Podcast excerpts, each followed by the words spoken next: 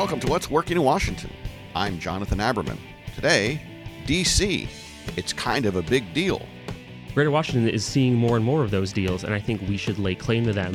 Shouldn't shy away from the fact that it was almost an accident that we had a deal that was over $100 million. You know, we talk about Everfi, there was Tenable, there was, you know, if you count OneWeb, that was a huge deal.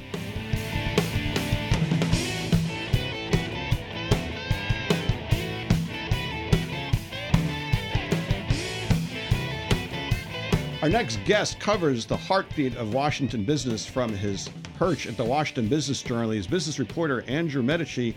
He's a regular guest, and we're happy to have him here with us today. Andy, great to see you. Always a pleasure. Well, uh, let's start with this. You reported not so long ago, Stephen Fuller over at Mason Schar School has been continuing to produce some interesting numbers. What's going on with the local economy, according to Stephen? Well, Professor Fuller, who has been watching the local economy for decades, for as long as most people can even remember, is looking at the numbers and he doesn't find them encouraging. He's not saying that we're on the decline. What he's worried about is slowing growth. You know, in the top 15 metro areas across the country, we are the lowest. We are ranked last in terms of income growth per person.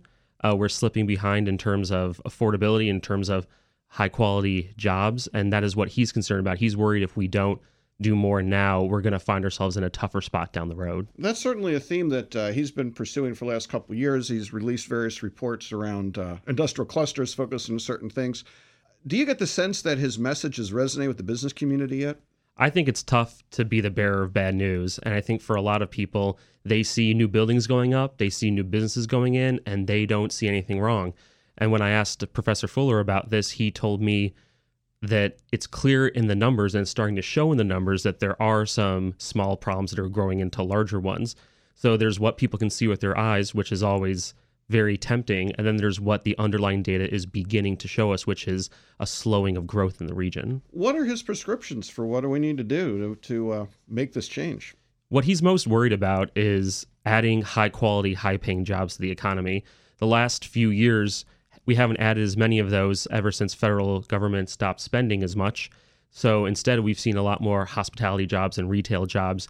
They tend to pay less. Uh, they tend, and that in turn means that those people can buy less, can afford less in terms of homes. So what he's hoping is for us to make concerted efforts as a region to expand those areas of the economy that offer high-paying jobs, those business service jobs, those tech sector jobs uh, that are not related to the federal government. You know, you mentioned a bit earlier, and, and I think this has certainly been my experience watching Professor Fuller. You know, bringing bad news to the community here, it doesn't it doesn't play too well. Do you think that this region is uh, particularly hard on the contrary views? I think that it's hard to be the one person or the one of few people who say there's a problem.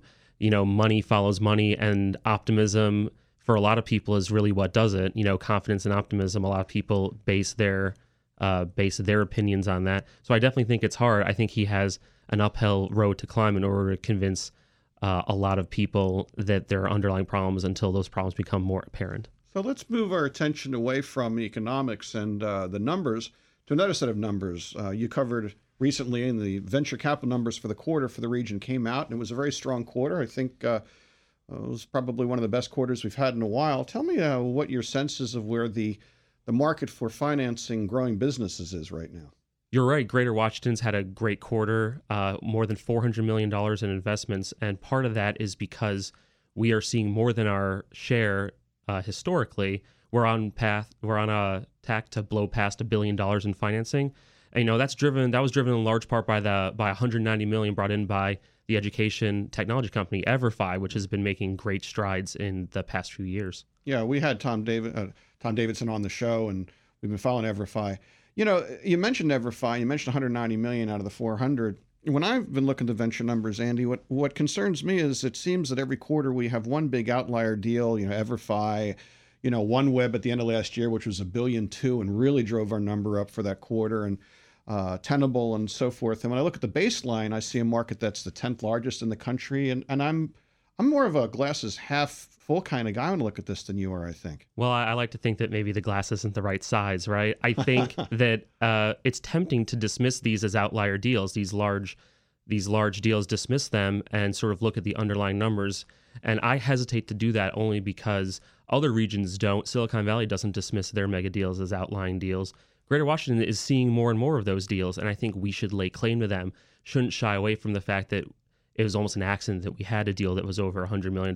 You know, we talk about Everfi, there was Tenable, there was, you know, if you count OneWeb, that was a huge deal. Mm-hmm. But you know, those were three in the last three quarters. So I, would like to say, I would like to say that maybe we should make lay claim to those mega deals instead of uh, working to uh, see if if they're sort of outlying numbers. After all, they were products of the ecosystem, and if we are trying to look and see what the ecosystem is doing, those mega deals uh, play a large role in terms of funding new businesses, building new entrepreneurs, and starting even more smaller businesses. I mean, speaking of the ecosystem, what I'm seeing now is that we seem to have a very good ecosystem in angel capital to start technology businesses. And once they reach the point where they're scaling, you can find the 10 to 20 million 30 million dollar rounds i still see a huge problem in the businesses that have gotten past the beginning and need that 2 to 3 million dollars to scale up are you seeing any trends to change that well that is one area you know that sort of seed to a round depending on how you value it you know a few million dollars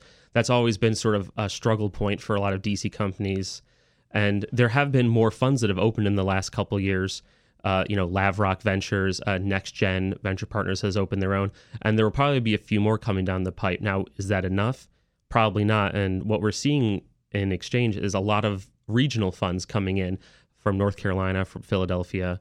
And I do see a trend where some of those uh, venture funds see an opportunity in DC. Would it be nice to have homegrown funds investing in homegrown companies? Of course. But I think in the next couple years, you will see a lot of regional players investing in those rounds in DC businesses. So, last thing before I let you go, other than cybersecurity, where do you think that entrepreneurs should be planting their flags right now to grow and scale up tech companies? I think uh, in Greater Washington, at least, there's a lot of emphasis on artificial intelligence, on machine learning, uh, using those to make some of those complicated and difficult processes easier, whether it's financial services, whether it's uh, programming. I also think that one area that DC doesn't get enough credit for, but it's slowly growing, is uh, virtual reality. We have uh, a small but growing number of startups that are using some of the technologies coming out of government, are using some of the technology that is evolving sort of on their own, and they're building virtual tools, virtual tool sets. And I think that's going to be a very fascinating area to watch. So, are you optimistic for the next six months? The next six months? Yes. The next six years, come again and ask me later. Well, you got to keep yourself uh, employed, Andy. Let's be fair. if the future was certain, I don't know how people would buy newspapers. There you go. Andy, as always, thanks for coming in. It was Andrew Medici, business reporter in the Washington Business Journal. It's a pleasure.